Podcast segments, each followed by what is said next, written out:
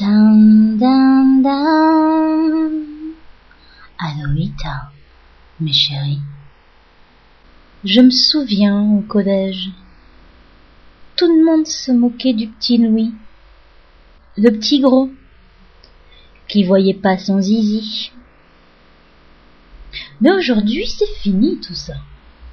Le petit Louis, il a bien grandi et il a bien changé. Il a maigri, il a fait de la chirurgie esthétique et il est devenu très belle. D'ailleurs, il fait des audios pour vous actuellement, mes chéris.